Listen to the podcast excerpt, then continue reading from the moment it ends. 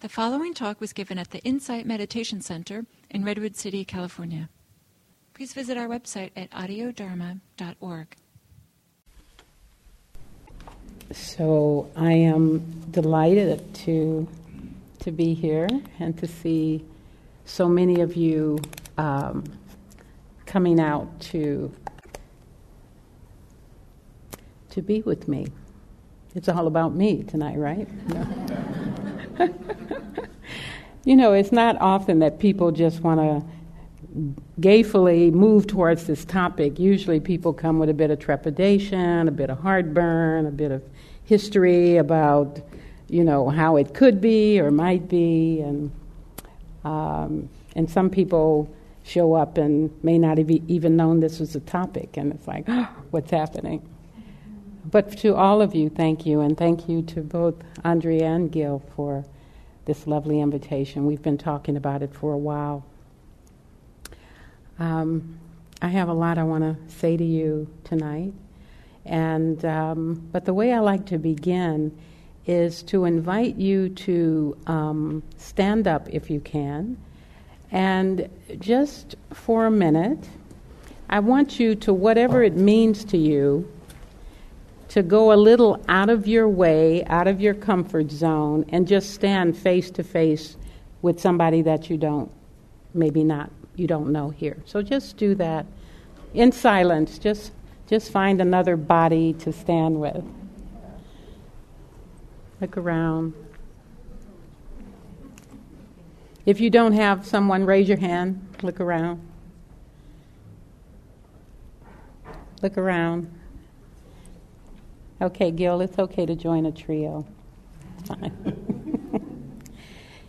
and just looking here, taking a breath, relaxing your awareness here.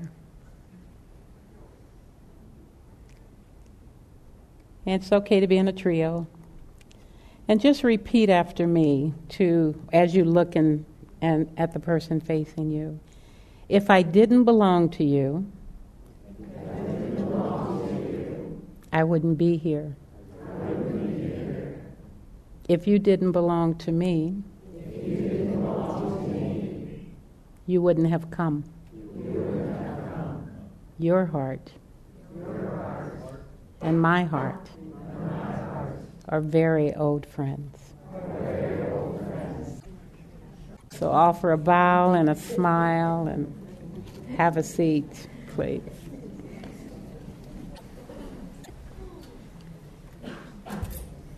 So, um, just to, to honor the um, the native people of this land. I don't know their names, but I know they've been here uh, for many lifetimes, caring for this land that we're all sitting on. Honor our ancestors, honor our choice to be here when you think about um, the choices you had this evening of whether you came or not. For some reason, you found your way here. So I'm bowing to that. And uh, to this beautiful space that we have to uh, sit in and to be together in. So I'm grateful. So, um, also an acknowledgement of this air we're breathing right now and just this, the pervasive um, devastation that's occurring uh, through these fires and other major losses, um, senseless losses that we have in this in our society. Um, you know, sometimes I look at the news and it's it's it's, it's just there's a lot that we're sitting with and being with a lot of shock to the system, a lot of traumas. Um, and there's all of the invisible things that we're not able to see, you know, that occur. Um, sometimes we think that what's on the news is, is all there is, and then there's all these other things that don't get addressed um, that we know is still going out, going on in the world. There really is still the uh, issues of, of immigration and issues of gun violence and issues of um, uh, um, domestic terror and mental health. And all of these things are still happening, uh, whether they're uh, recognized or acknowledged on the media or seen as the priority issue. So there's a lot um, going on. And for, uh, in many ways, these are belonging issues when I look at some of the issues that are happening. It's, it's like, where does, how, do, how is belonging playing out in all of this? Um, so this evening, of all the things we could talk about, I'm, I'm, I'm wanting to talk about race and racism, and more specifically, how we begin to transform our relationship to this construction of harm from the inside out. How we begin to look at that and use this practice as a way of looking at it. Uh, to drop the distress and the numbness or the rage or the anxiety of racism right into the heart of our mindfulness practice. And for me, I found that to be um, uh, profoundly uh, uh, a profound teaching, a way of softening and soothing uh, my inner um, uh, understanding so that I can respond more wisely to the world. Because there's so much to be done, right? So, uh, just the realization of what we do next being um, the activity of planting seeds. And if we're not conscious of what we're planting, it doesn't stop the fact that we're planting. So, waking up to that is so crucial. Our understanding of, of, of many issues, but in particular, race. One of the questions I ask often and invite people to look at is why are matters of race still matters of concern? And what does that have to do with me? Why are matters of race still matters of concern? And what does that have to do with me?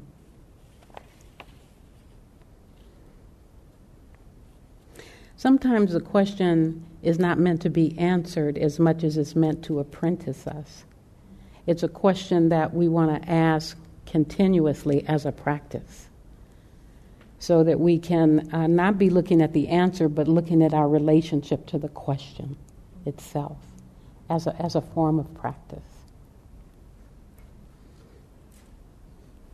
And one of the ways I like to frame this inquiry is looking at the teachings in our tradition on the two truth doctrines. There's ultimate reality and relative reality. So, in, in ultimate reality, we are nobodies, you know. Uh, this kind of um, formless, uh, non self self. The nonsense of self is understood. Nonsense of a non self is understood. But in relative reality and conventional re- reality, the world of concepts and structures, you know, we, we are somebody. We're in these bodies. These bodies have um, different ways that it's been conditioned and shaped, and um, different ways it's been um, conditioned to respond to the world. So, in relative reality, I'm an African American woman, elder, lesbian, great grandmother, artist, and a few other words that people have given me that I don't agree with. You know, you know. So I'm all that, but in ultimate reality, you know, there's this none of that. I'm none of that. In relative reality, there's racial ignorance and harm and hatred and exploitation and suffering, racial suffering, in this fear body. But in, in ultimate reality, um, there's no such thing as race. Right? And these teachings, you know, uh, are understood to be uh, two expressions of one truth, two perspectives, two ways of, of looking. And when we come in the spiritual community, sometimes we're attracted to the ultimate reality, kind of idea. But so many of us want racism to go away without being touched by it, without caring for it, with, without really feeling uh, your relationship to it. I like what John Welwood, the Buddhist psychologist back in the 80s, uh, who was in the insight tradition, said about spiritual bypass. I think it really supports us with understanding this sense of ultimate and relative. And he says, we often use the goal of awakening or liberation to rationalize what I call premature transcendence trying to rise above the raw and messy side of our humanness before we have fully faced it and made peace with it. And then we tend to use the absolute truth to dismiss, to dismiss relative human needs and psychological problems. He says, I see this as an occupational hazard of spiritual path. Trying to move beyond our psychological and emotional issues by sidestepping them is dangerous. It leads to a conceptual, one sided spirituality in which one pole is elevated at the expense of, the op- of its opposite. Absolute truth is favored over relative truth, emptiness over form, transcendence over embodiment, and detachment over feelings. So, this is an important understanding as we begin to look at the relative constructs of our social realm within the broader, you know, understanding of ultimate reality. And sometimes the bypass is about trying to avoid the messiness of our relatedness, this soup we're all a part of that we need to taste that we're actually bringing a spice to.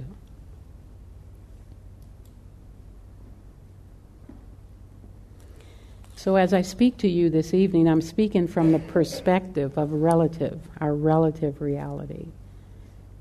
And I'm using gross labels like white folks, black folks, people of color, not to speak of separation, but to speak of the fact that that exists in our society, that there is severed belonging. There is a reflection of consciousness that we can readily see that supports that division. It's a, it's a, it's a reflection of consciousness.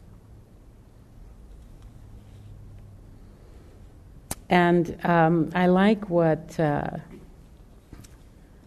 Ajahn Tejaniya says. He says that people only become awake and alert when there is some sort of discomfort or distress. They stop paying attention once they are comfortable again. So I'm hoping to create just a little discomfort. you know, in fact, um, I consider discomfort as a core competency for waking up around this issue. So you're right in the right zone if you're feeling um, your heart impacted. And Bhikkhu Bodhi describes a Pali term called samvega, where he says he describes as that it as an inner commotion or shock which does not allow us to rest with our habitual adjustment to the world. Instead, it drives us on out of our cozy palaces and into unfamiliar jungles to work out with diligence authentic solutions to our existential plight. So it, it can be useful to be um, in a place of discomfort. Um, it, it, discomfort gets our attention. Uh, what we do with it, of course, is important. So I often refer to racism as a heart disease that's curable. And um, what I mean by that is, is uh, um, it's a disease of heart in that um, it really speaks to a sense of severed, severed belonging.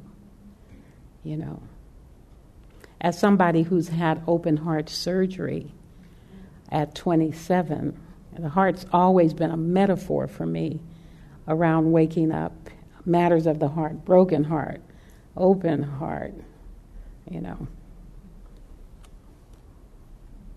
Heartbreak, heart healing. So it's a heart disease that's curable. I think a big part of the cure that supports us in being with this in a, in a wholesome way is mindfulness. So I'd like to, uh, I have a prop, and it's a Rubik. And um, I haven't figured it out, but that's the whole point. But what I'm really trying to illustrate is that there's six concepts I just want to offer this evening, and there are really three pairs of things for us to, to give some attention to. And I'll speak to those as we go through. And as I speak to you this evening, I'd like for you to keep at least 50% of your attention on your body and breath so that you can stay with me in this, in this inquiry, stay as present and not just hear the words, but let yourself be with what's actually being said. So the first pair on the Rubik is um, that we're all good individuals and we're all part of racial identity groups. Some of us know that and some of us don't. We're all good individuals in that we were all raised and you know, we've all had traumas and losses and gains, and we're brilliance and all these things we've experienced in our families. We've all made deals in our families to to to ha- to belong and to get our needs met, and we learned a lot in our families about how to be in the world. Um, but I think we fundamentally come here as good people. You know, we're all good individuals and we're all part of racial identity groups. So that means something. That means that when you're looked at, it's not just the individual that we're looking at, we're also looking at a gestalt of experience that has influenced you from your own racial group identity. And some of us know that, and some of us don't. So, one of the things, to one of the dynamics that happens with this individual and racial group identity is oftentimes white folks can relate to being individuals. Individuals. People of color tend to relate to being racial group identities. They, they relate to their racial group identity at large. So when we're having the conversation about race, we're really bringing different things to the table. White people tend to bring themselves as good individuals. People of color tend to bring a whole history of, of what's um, uh, been happening, um, not just to them, but to other people in their lives. And that's what's getting talked about. And they're meeting with other white folks that are talking about themselves as individuals. And we miss each other. So that's a core dynamic on this piece of the, the Rubik. One of the ways that plays out is I have um, white people have said to me on many occasions, individually, uh, when I look at you, I don't see race. That's a common comment. That's an ultimate reality comment. you know, it's not a relative comment. And so something gets missed when I hear that comment. I do understand it. I understand what it means, but it's it's not it's not um, it, it doesn't allow me to connect. In fact, I get a little scared because if you don't see my race, there's a lot being missed out. I don't need for you to say, "Oh, I see your race," but when but I don't want to hear when I look at you, I don't see race. you know, it's just something um, assumed in that. What gets assumed in that is that when I look at you, I see you as I see myself, which is a good individual, right? That's not so much connected to racial group identity. So it becomes a little problematic. And another way to understand this is rarely would you hear a person of color saying to a white person, When I look at you, I don't see race, or I don't see color. And that's just a way of understanding how this dynamic works of, of, of what we bring into these conversations and what we walk with and this kind of relative perspective.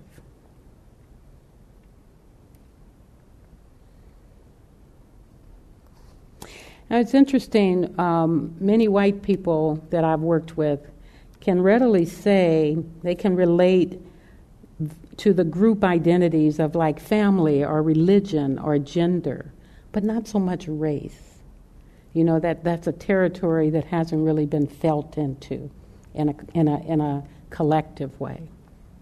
And for people of color, um, we tend to live in collective because our lives depend on uh, each other to navigate um, the dominant culture that we live in.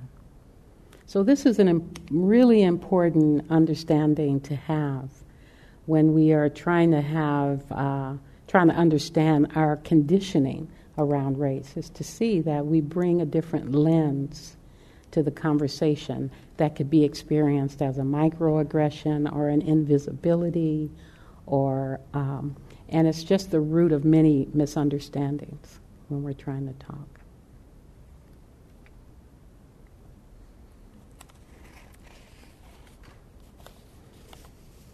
A second part of the rubric, the next pair I want to talk about, has to do with all racial groups are not created equal. There are dominant racial groups and subordinated racial groups. So, this is really looking at the power dynamic at the collective level. So, um, there are some dominant and subordinated um, dynamics that we can begin to notice in our social realm. And, and a lot of us know this. We have uh, um, dominant culture, which happens to be white folks right now, um, when we're looking at race.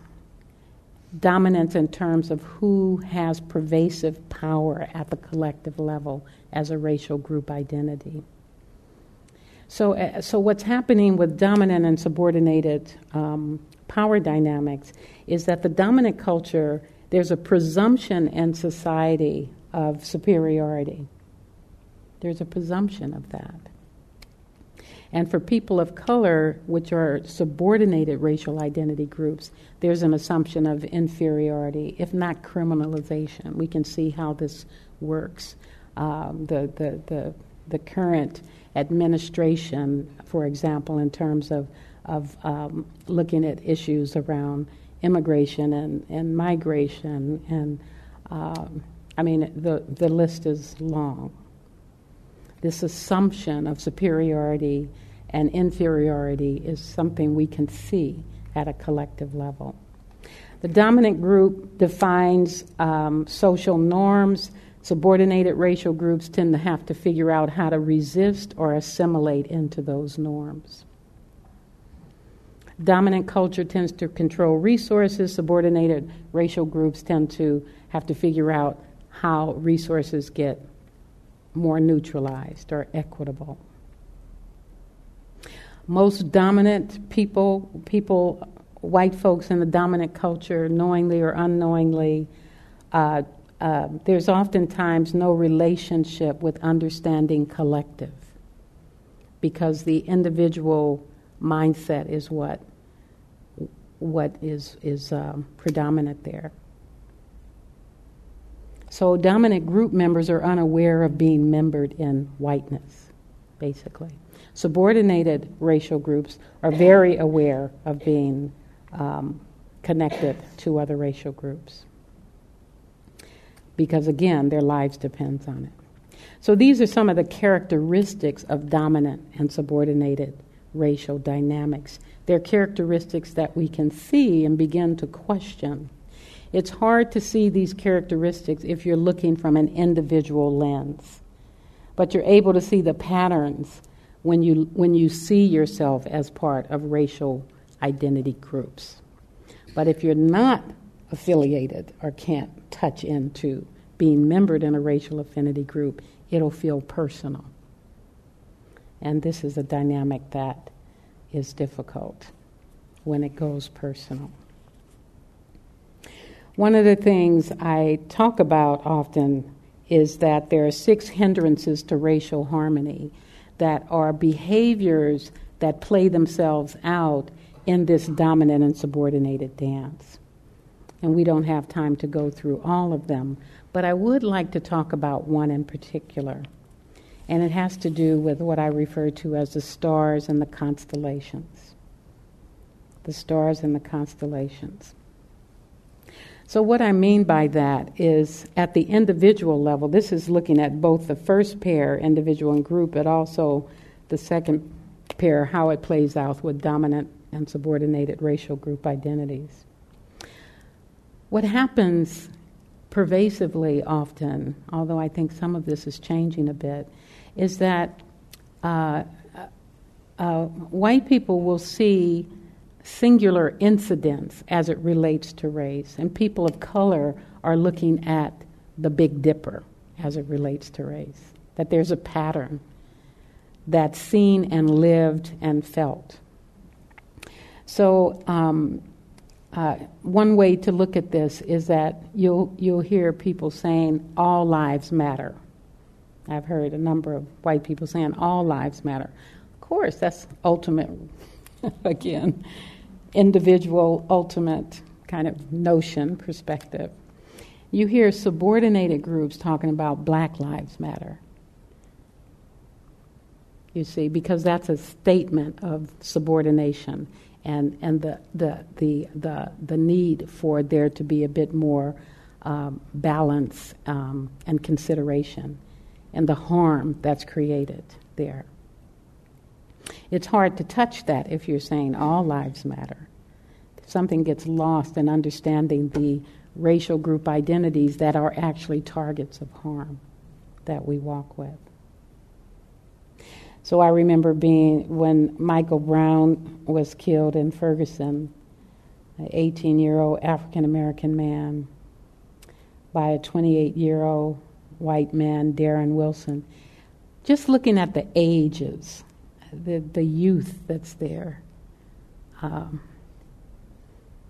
with a, ga- a grandson that's 25 now, it just, I mean, I can just see, you know, um, if this Darren Wilson was anything like my grandson with a gun and power. I mean, that's that's it. It just you know, I, I sometimes when I see people in the airport that are in their you know, military outfits, they look like little kids to me. Maybe it's because I'm, I'm in this 70 year old body now, but it's like my babies can't be going out there with those, you know. anyway. Uh, so I was at a meeting in Charlotte where we were coming together to try to un- to talk about this killing and really um, talk about how we felt about it and what we could do about it. And there was, we were showed the video clip and asked to go around and talk about what we say and felt. And there was this uh, white man in our group, maybe around 44, and he's, he had just watched the video and he said, You know, I can't believe that man killed that boy like that, and that, that, that was horrible. It was wrong. It was clearly wrong. And he was trembling and shaking and upset. And clearly just really rocked by it, as we all were he saw, he saw the stars. He saw the star of that incident.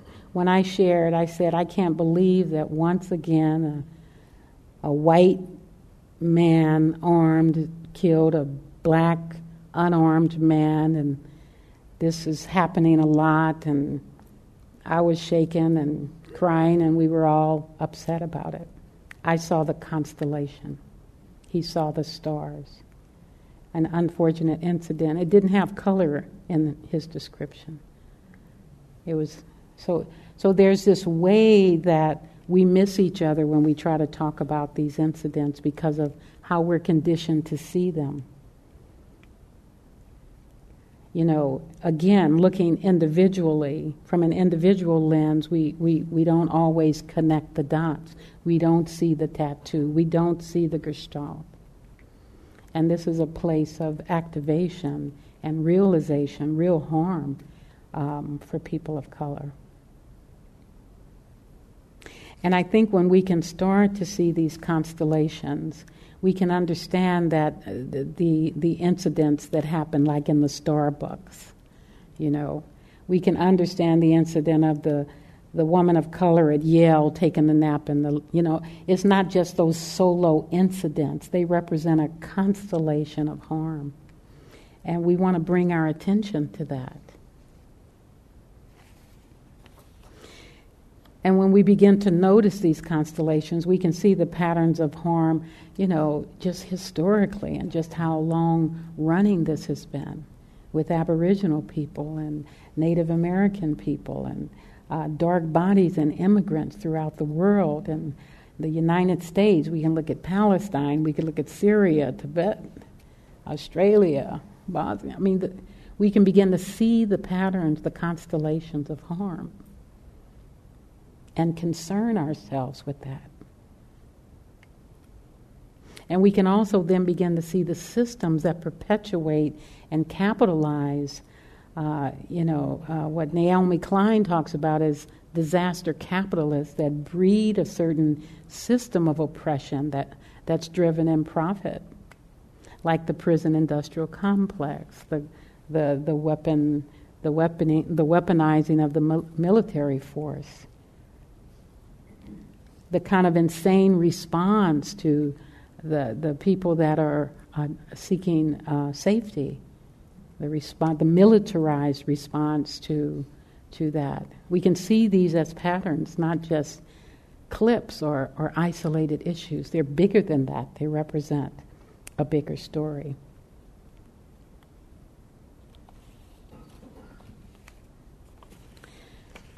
So we have individuals we're all individuals, we're all part of racial group identities. All racial group identities are not created equal. There's dominant and subordinated racial dynamics that we can begin to notice. And what happens then within institutions? The institution is where racism lives. I seldom use the word racist because it speaks to an individual. And that's really not what racism is about. Racism is about is a power dynamic. It's about uh, it's where policies, practices, norms. Um, uh, that's where all of that lives unconsciously. Most of the institutions in this country weren't built with people of color in mind. And most people of color are not trying to be white, they're trying to be themselves. So when, when, when we try all this mushing together inside of organizations, we're going to meet some real challenges. It's appropriately messy. So it's not so much about whether an institution is, is, is has racism or not, it's how, how are we going to work with, with uh, dismantling that. It's really, really more about acknowledging that, of course. Because what happens when white people are in charge of institutions, they bring their consciousness around race with them, and that gets proliferated. That's not a criticism, it's just what we take ourselves where we go. And because whiteness hasn't been uh, vetted or investigated among other white people, there's really not a way of understanding how that actually lives and breathes as a collective force, as a force of power that's actually influencing many, many other races. So the consciousness isn't there around whiteness, and yet it's collected with, with, with the capacity to influence and control resources and make decisions about others' lives. So the power dynamic of dominance and subordination just gets morphed into the leadership of institutions. And then a good use of the privilege there is how that can be dismantled consciously, how that can be felt into.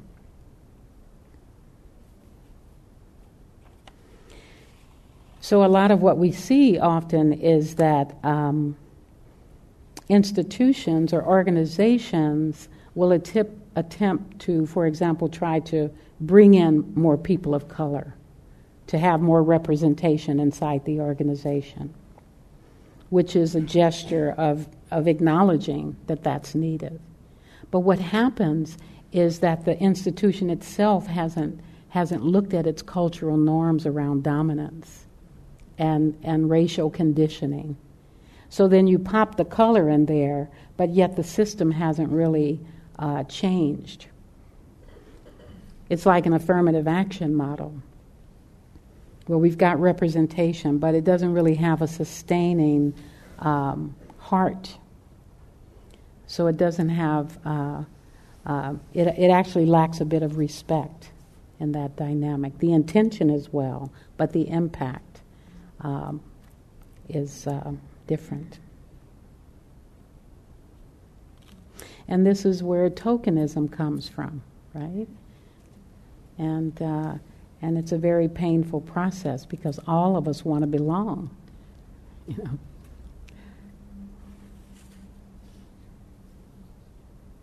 And then, you know, within this, not so much the institutional realm, but more pervasively in the social realm, we have the dynamic of white privilege. It's a real, it's a real force collectively and oftentimes an unconscious one because most white people I meet with don't feel privileged. They, they, wouldn't, they wouldn't describe themselves as privileged. They would tell me their story about how they've been harmed. But privilege can only be understood at the collective level. You can't understand privilege at the individual level. You have to understand it as a part of a system that you belong to. And because white people haven't looked at that system, so intimately, then that engagement doesn't happen.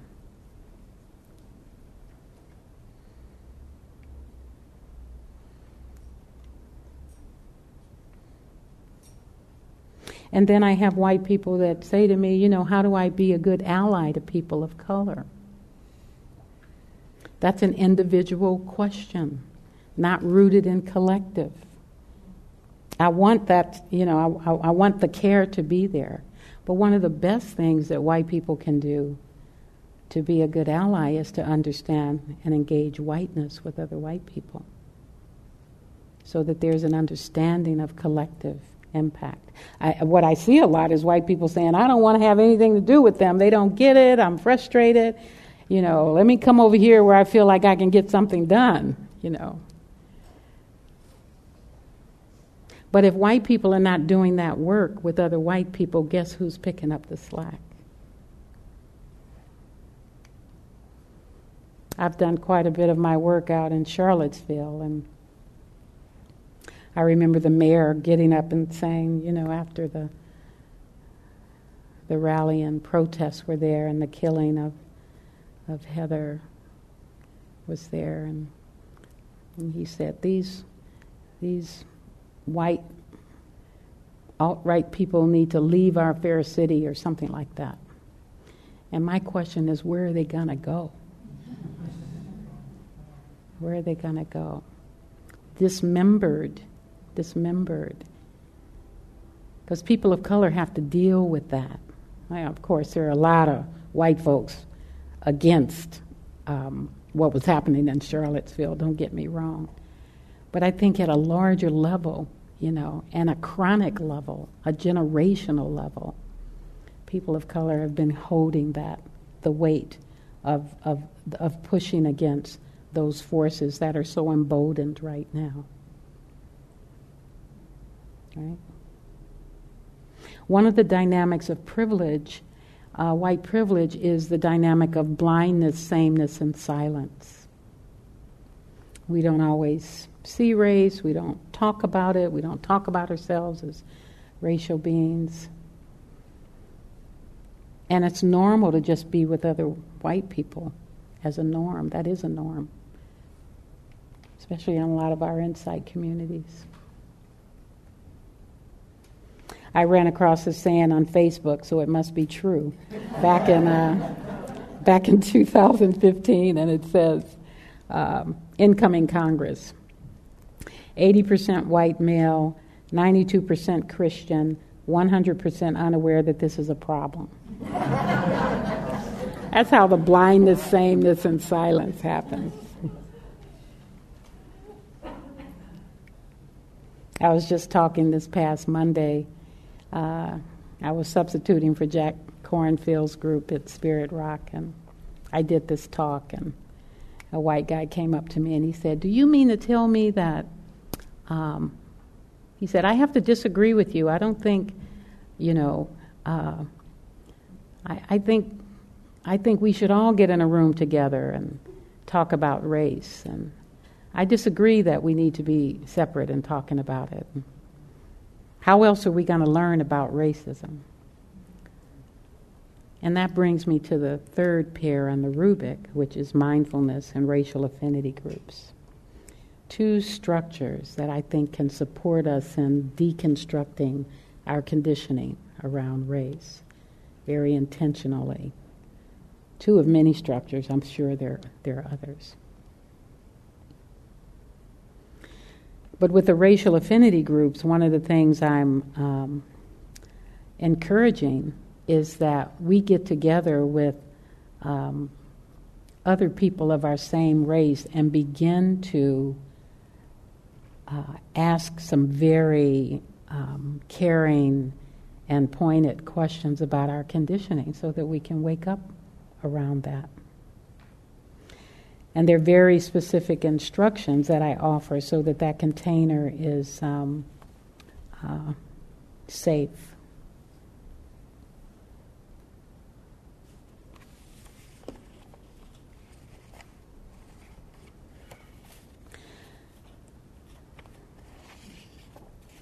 Me find my notes on racial affinity groups.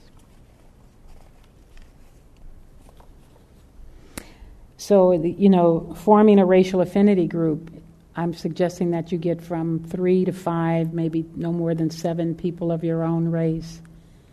And for white people, I even encourage separating the genders because what happens with white people when we start to talk when you start to talk about race is eh, with with other with mixed gendered folks is that the gender the the the the uh, the um, subordination of women gets so hot in those discussions that race gets subordinated, you know. You get so pissed off about patriarchy, and then you're off and running. It's like, what happened to race, you know? So I, I encourage, you know, white women get together, get, you know, and men get together and begin to really look at that so you can stay focused on race and not move away from it. Um,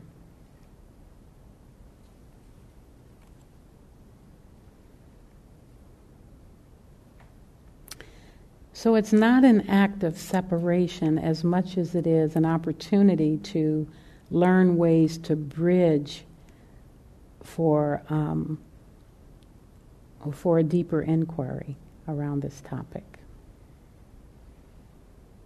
And we're becoming more intimate with our own conditioning and our own experiences around race. And we're also trying to um, connect with people like ourselves to support um, a sense of staying presence around this topic, staying present around this topic. People of color need to be in racial affinity groups as well. Because it's a place when we when we get separate it's a place where we can investigate who are we in the absence of being in a perpetual state of fighting white folks or being at angst with white people what's left out when we're in the grip of that narrative of that conditioning and also with people of color sometimes i think we find that we need a space where we can begin to dismantle internalized oppression, the ways we've been conditioned to mimic a certain dominance and subordination with other races. So, one of the things I refer to is what I call the racial pyramid of subordinated suffering. And one way that plays out is when when black folks start talking about slavery, and there's other races that are subordinated in the conversation, there's a certain silence of those other races in the conversation. And one of the things we want to open to is how we um, are not subordinating other voices of color that have stories to tell and um, also need to be seen and loved. We need places where we can do this. We can't do it on the fly. We need a deal. We need a deal like, okay, we're going to meet for a year, once a month, a few hours when we get together. We're not going to interrupt each other. We're going to listen. We're going to use our practice to stay present, to look at our activation. We're going to love each other through it. We're going to show up. You know, you, you make this kind of deal so that there is a place where this is being looked at and it's not just appendaged on, on something else. And white people need a racial affinity group to begin to look at whiteness and to begin to feel into the field of collective. Um,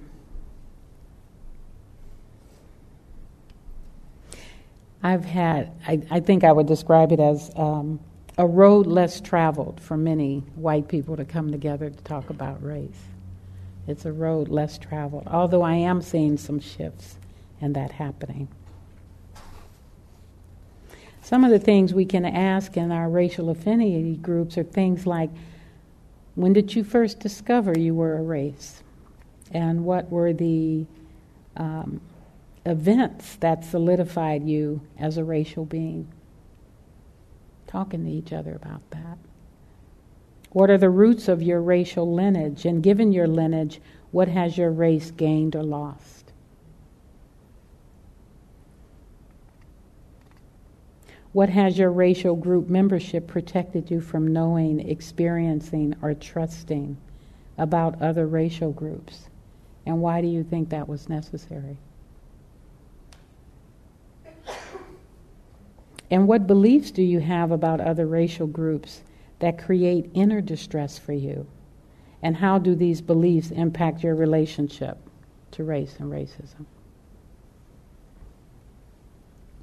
So I have a link on my website that really speaks to the, the structure of how to set up a group, the, the agreements you make with each other, and a list of about 25 questions to ask. Because what commonly happens with white people that get in racial affinity groups is they start talking about how they go fix and fix the, the issues out here. I don't want you to stop that. But there's, a, there's another kind of inquiry I'd like for you to consider, which is really looking at your conditioning, looking at the intimacy of the collective experience of whiteness. People of color have a similar kind of work to do.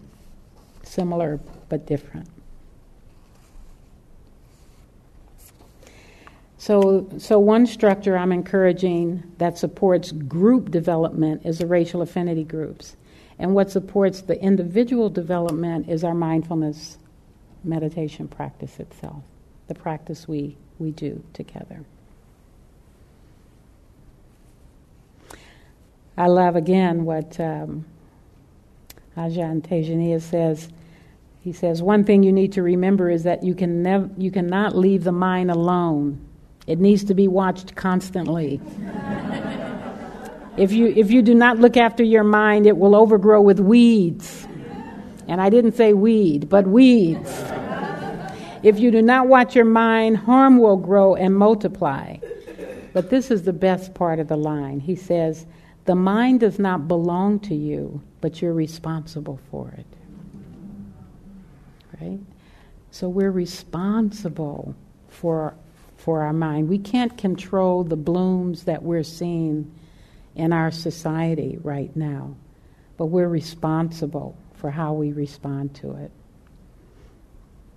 I heard a teacher refer to it. He said, um, There's something we can't do about this present moment, and there's something that we can do about it and just holding that as truth. And, and um, our mindfulness practice is a beautiful way to decolonize the mind, to really examine the mechanism and the ways we've constructed our reality around race.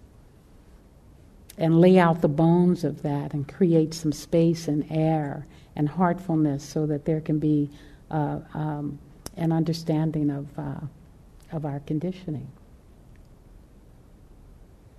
And one of the beautiful teachings uh, that I think support this for us is, is um, in the Vipallasa Sutta, which is really sh- talking to us about the distortion of perception. That we have perceptions or misperceptions. What comes with the perception are these thoughts and emotions. And they kind of arise, and, and, then, and then there's a view that gets shaped, especially out of the repeat pattern of that. So the way this lives out is, um, you know, I was in Charlottesville and a woman was taking me to the airport, and uh, and I looked up. We were at a stop sign. I looked up, and the street was called Barack Avenue. And I said, "Oh my gosh, where am I? I'm in this progressive city." You know, in my mind, I'm calling my partner saying, let's move here. They have a street called Barack Avenue.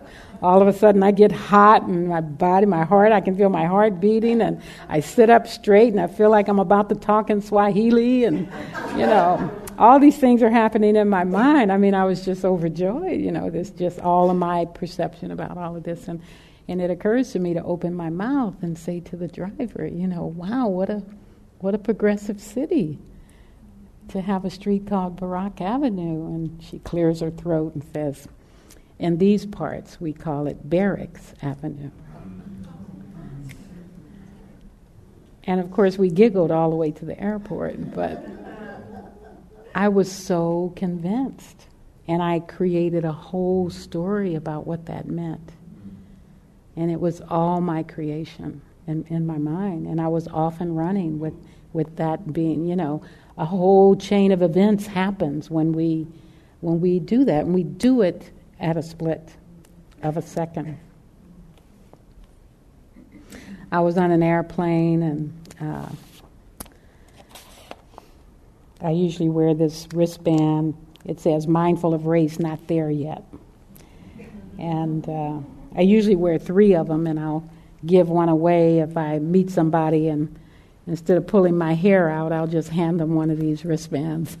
you know, it's a fun way to connect. But I was uh, coming through, and the and the stewardess said, "Oh, what does your wristband say?" And I said, "Mindful of race." And before I could get to the next part, she says, "Oh, I ran a 10k once." um, wait a minute. She said, "I ran a 10k for cancer." And wow, you're really looking good, you know, and I'm. So they put the race together with my bald head and made the assumption that I had been, that I was cancer, you know, and then let me show you to your seat. Then I got all kind of free stuff on the plane. So I decided to turn it into a privilege. You know, but we think we know stuff. We just think we know, and then we're often running with it. When, and this practice supports us in bringing a pause to this.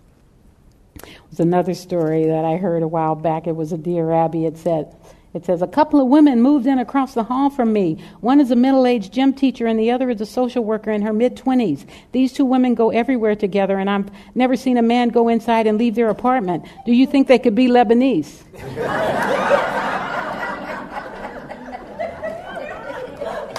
we don't know anything. We think we know everything.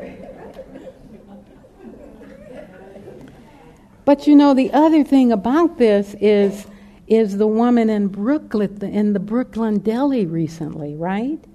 This Teresa Klein, a 53 year old white woman who calls 911 accusing a nine year old black boy of grabbing her behind. And when they played the video back for her to see what happened, it was his backpack that brushed against, against her. And while she was somewhat apologetic about that, she still felt righteously indignant that the mother of the black child was outraged. So, this is the same dynamic of, of, of, of um, the perception of a nine year old, you know, the story that's concocted in the mind about what that means. And then calling 911, right? I mean, the, the jump to that, calling 911, is kind of this norm that we see. Um, so, this is the same mechanism at work, this perception that we have. We, we're challenged with really questioning our perceptions. And some of those questions can be around, you know, when we're sitting in our practice and we've, get, we've given ourselves a little space to really bring our practice into the inquiry, we can begin to ask some questions like, you know, um, how am I relating to what's happening here? You know, uh, what racial view or beliefs are fueling distress in this moment for me? This is if we can turn around and turn inward to look at look at what's happening, especially when we get gripped, when we feel distressed or disturbed. What assumptions am I making here? Do they support distress or freedom in my mind? What am I holding on to?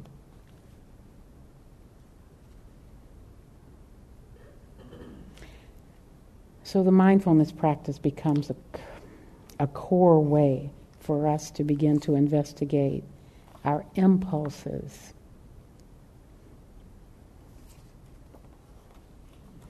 And why are we doing all of this? I mean, um, we're doing this because uh, ultimately we're we're we're wanting a culture of care. We're wanting. I mean, I think we deeply care. It's an act of care and compassion when we give the issues of race and our racial construction some real good attention, some heartful attention. Again, when we drop it into this practice. Why not? The Buddha specialized in suffering and the end of suffering. This is a tremendous suffering that we are living and breathing.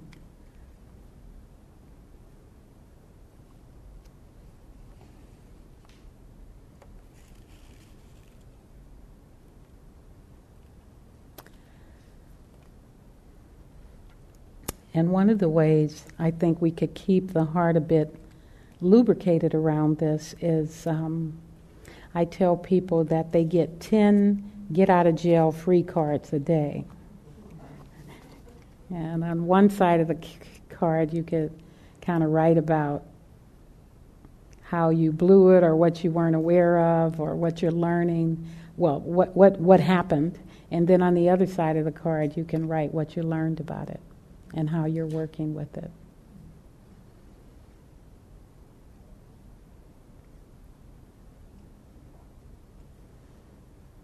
And it takes a tremendous amount of heart to, to, uh, to care and to stay in the practice of looking at this.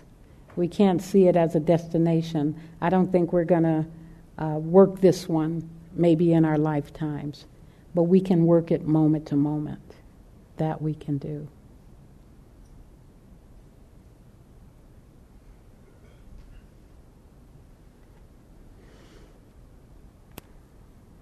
So, how's the 50% of your attention on the body and the breath doing?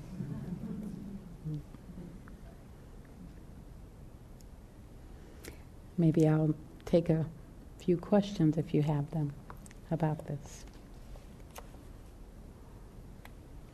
What's on your heart and mind? Right here. Yeah. Thank you for this talk. Um, one, one thought, one, one question I guess I'd like your wisdom on has to do with um, the white affinity groups. You mentioned before that um, you thought it would be beneficial for um, groups to break up on basis of gender, so women to break up and men to talk. And I wonder if class should be considered there as well. Because I think of white mm-hmm affinity groups, you know, in a way, you know, Charlottesville was a white affinity group in a way, and mm-hmm. maybe, you know, a lot of people who are identify as white are feeling a victimized group, mm-hmm. rightfully or wrongfully. Mm-hmm. Um, and they tend to be poorer. They tend to be people who are suffering in a way.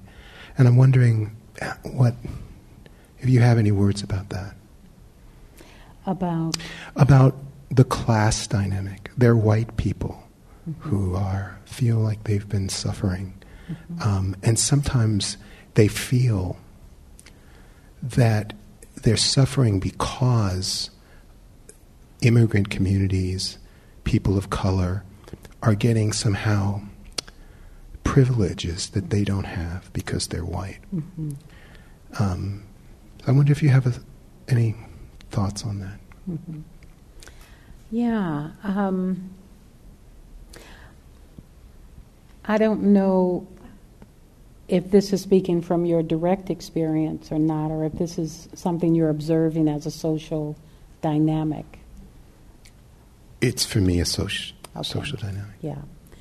So, um, so it's what I find is that um, it may not be as easy for people like that to step into this engagement. Um, but in terms of looking at your question around whether the racial affinity groups should consider class as one of the dy- dynamics that look at who's coming together, I would encourage that. Um, uh, yeah, I think that if we could just look at who who do I see that's, that I think is most like me, because we're all going to find that that's none of that's true anyway. Once we start digging in, uh, that that can be there. Um, but I think what comes up for me with the question is uh, as long as white people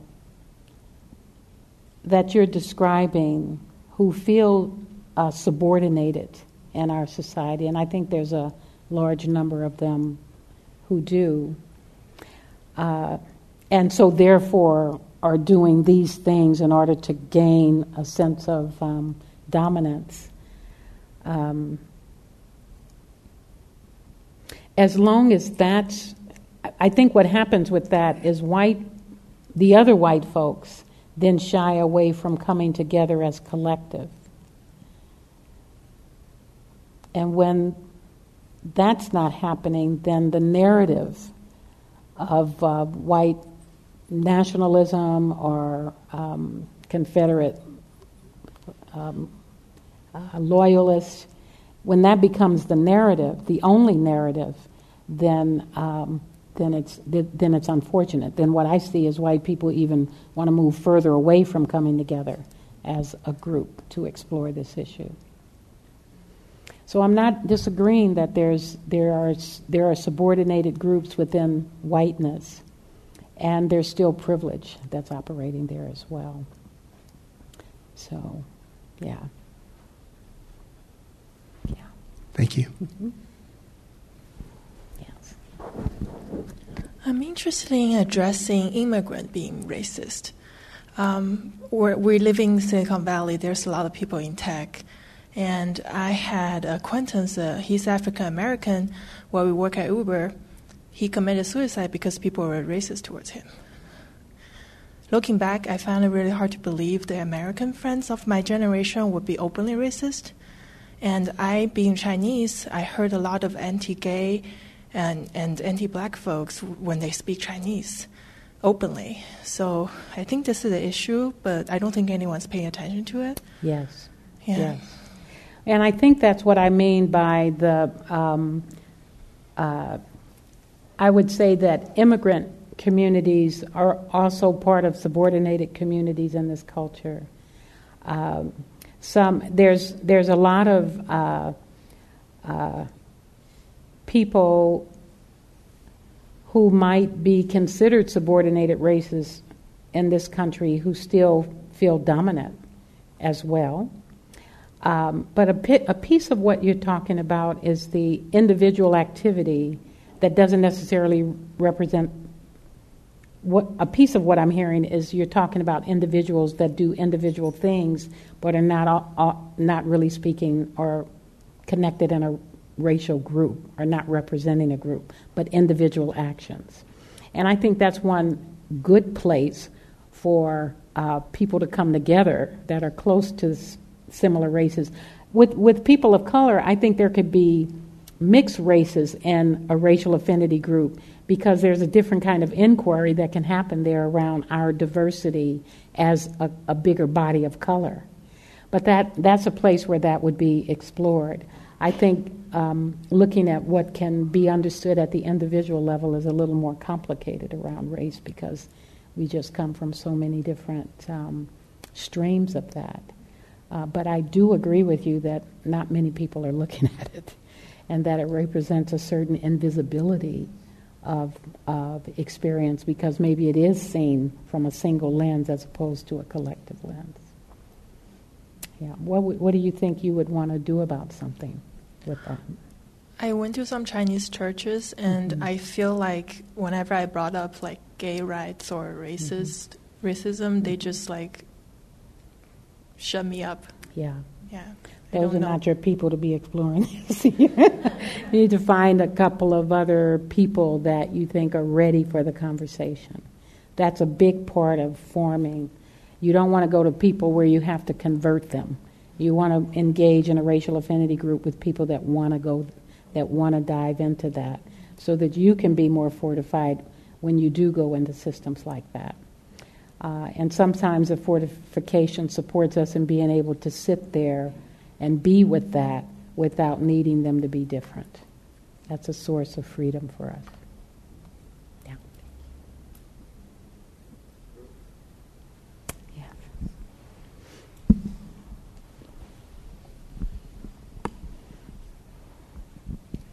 Thank you.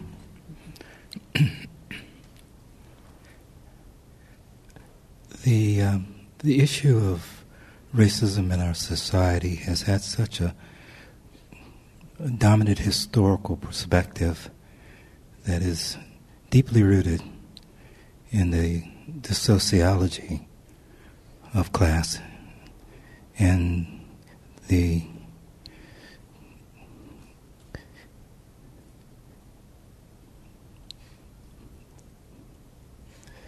the motivation that continues to feed racism, which is extremely hard for people to acknowledge.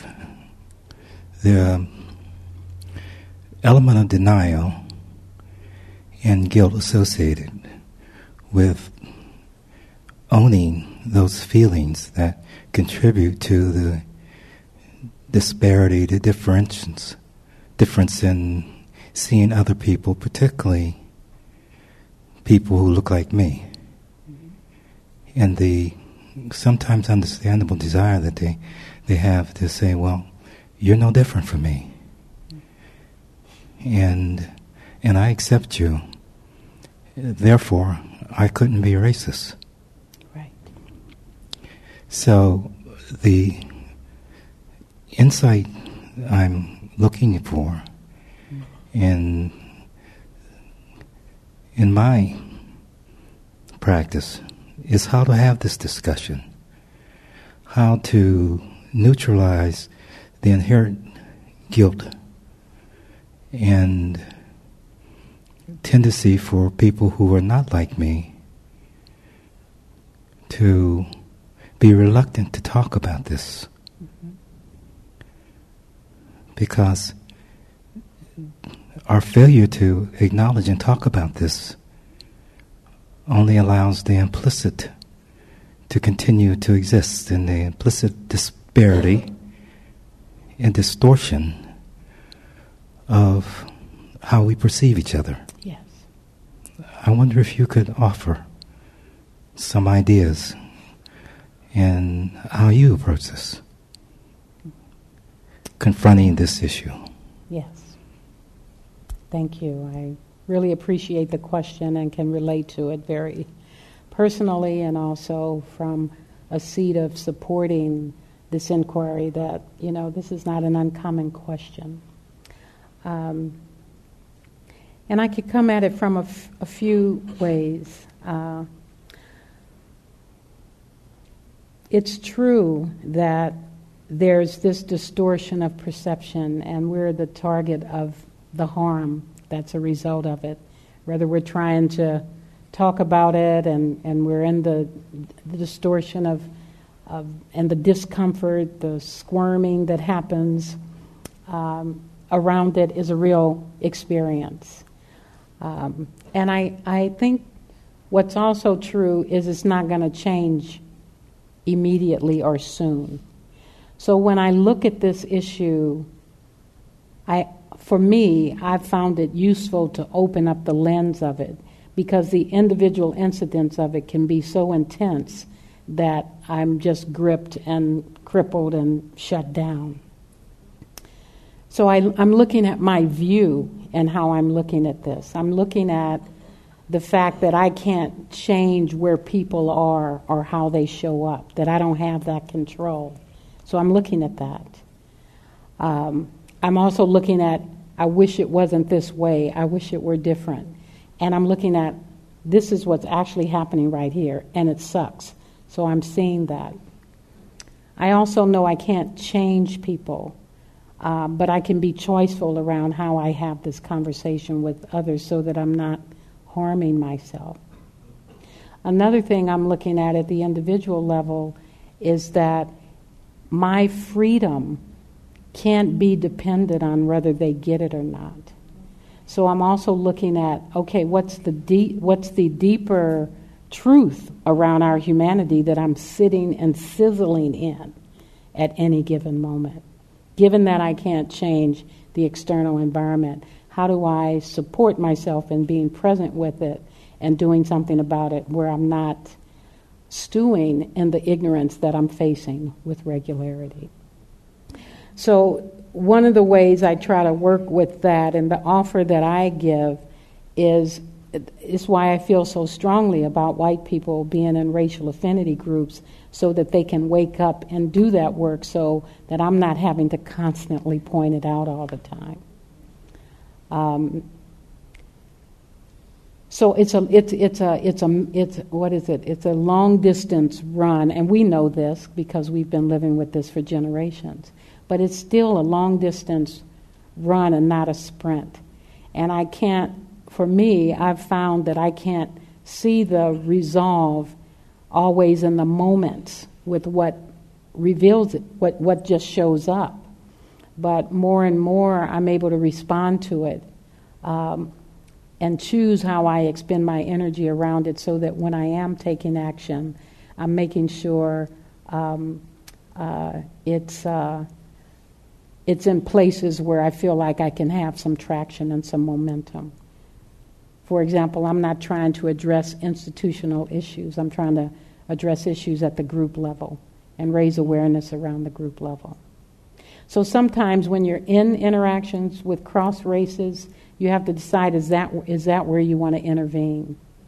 Or if I get activated with another pocket of in- ignorance, can I sit with this and choose whether I'm going to intervene here or not, or whether there's an, another place where I can put energy where I find it more fruitful?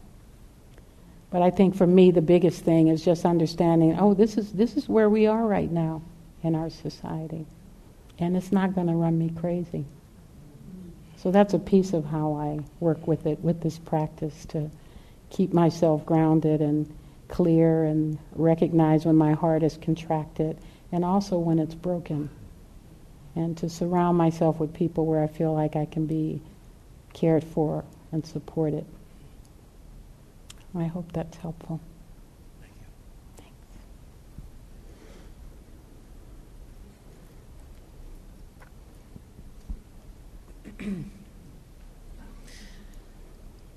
It's, it's, great to be with you. I, I sat with you at the um, Healing Rage. It feels like a lifetime ago yeah. at Spirit Rock, and it's and I have your book here. I just appreciate your work very much.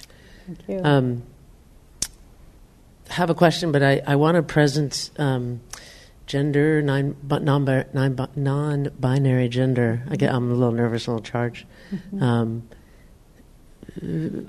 Because I really appreciate the affinity group conversation, and then as soon as it becomes male or female, I go, oh, I don't, you know, fit. So I just like to, to offer that um, to you and, and to others to just consider that. Thank you. Um, and I think you kind of just answered this, but despair. You know, like I really struggle with despair and how to hold it and how to stay. And maybe it's a simple answer of, you know, practice. We just hold the practice. Mm-hmm. But I, I wonder how you hold it. The despair? The despair. Do you get to that place? Does, or just, do you just, you know? I know it's kind of a dumb question. But I just, I don't know. That's... What, what happens for you?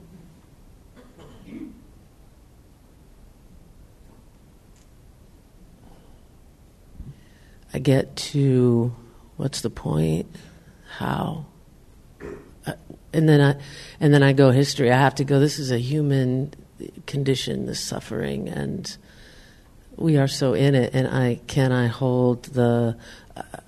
I think trying to get to this place of, and then I sit. You know, I sit, and I find my breath, and I just in that moment. Um, but lately, it's just up and up and up, and we're in such a toxic. I think for me, I'm in the uh, most intense place of, of my lifetime. So I think yeah. this is my own individual. And then I'm seeing f- for, you know, the last couple of years, really understanding more of the collective and really understanding how my privilege has kept me safe and, and yeah. you know. Yeah. So I think that's part of that too. Yeah. Yeah, despair uh, makes sense in this time that we're in. Um, and I think it's also useful to go back in your own lineage to look at how your people have dealt with despair. Just to also just bring that into more view. How was that coped with, dealt with? Uh, what do people do with that? Just bringing a curiosity of something larger than the moment into into play, and to know that despair is really um, a certain kind of weight um, and I, I, know, I know for myself, the reason I feel it so intensely is because I love so deeply. And to remember um, some of our compassion practices of, of, um, of it. Um, it can uh, uh, it can feel really impossible. Uh, but when we look at, at, at how other people in other cultures have managed to to, to weather this, I think we can feel a broader compassion and uh, understanding that, um, an understanding of it. When I find myself in despair, I think about my ancestors and what they carried, and um, and um, I allow myself to really be saturated by it, and then um, inevitably I can see some light popping through. You know, despair can feel so absolute, uh, but it's not. It, it's, um, it's, it's moments and then it's different gradations of despair. There's, there's different weights, there's different places in the body that it lives. We can bring a curiosity to how it's living here and now um, really bring a sense of care to ourselves. But um, and it's appropriate. It makes sense that we would feel despair.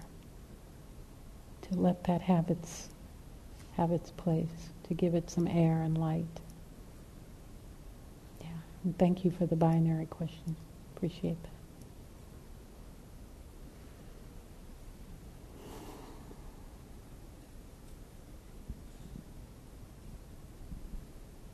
How's your heart?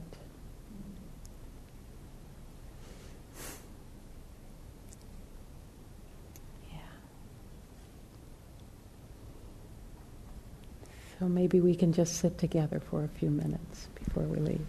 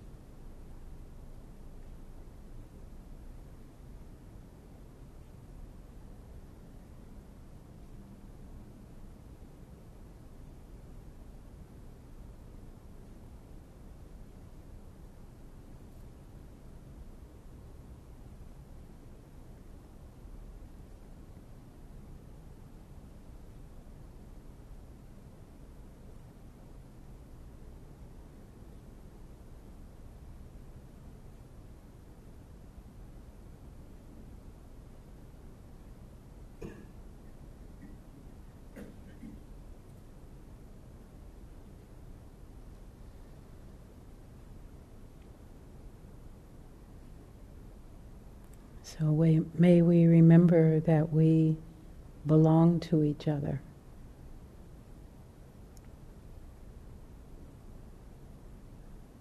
And may we grow in our awareness that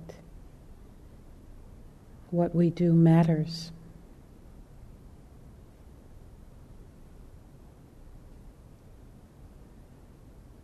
May our thoughts and actions reflect the world we want to live in and leave behind.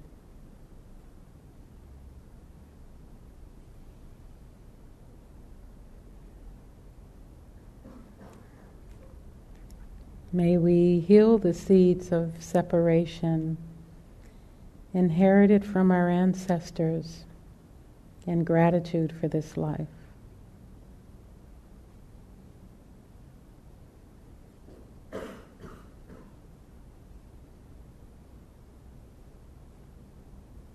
May all beings, without exception, benefit from our practice, from our growing awareness.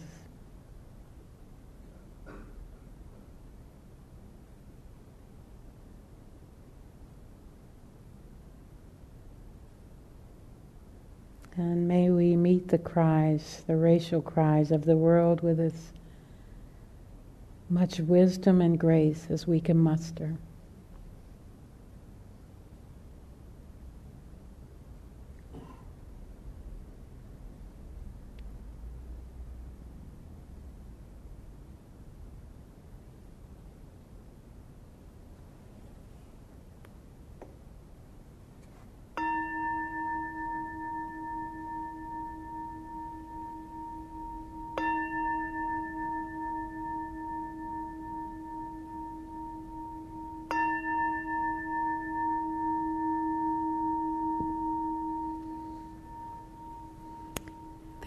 So much for your attention.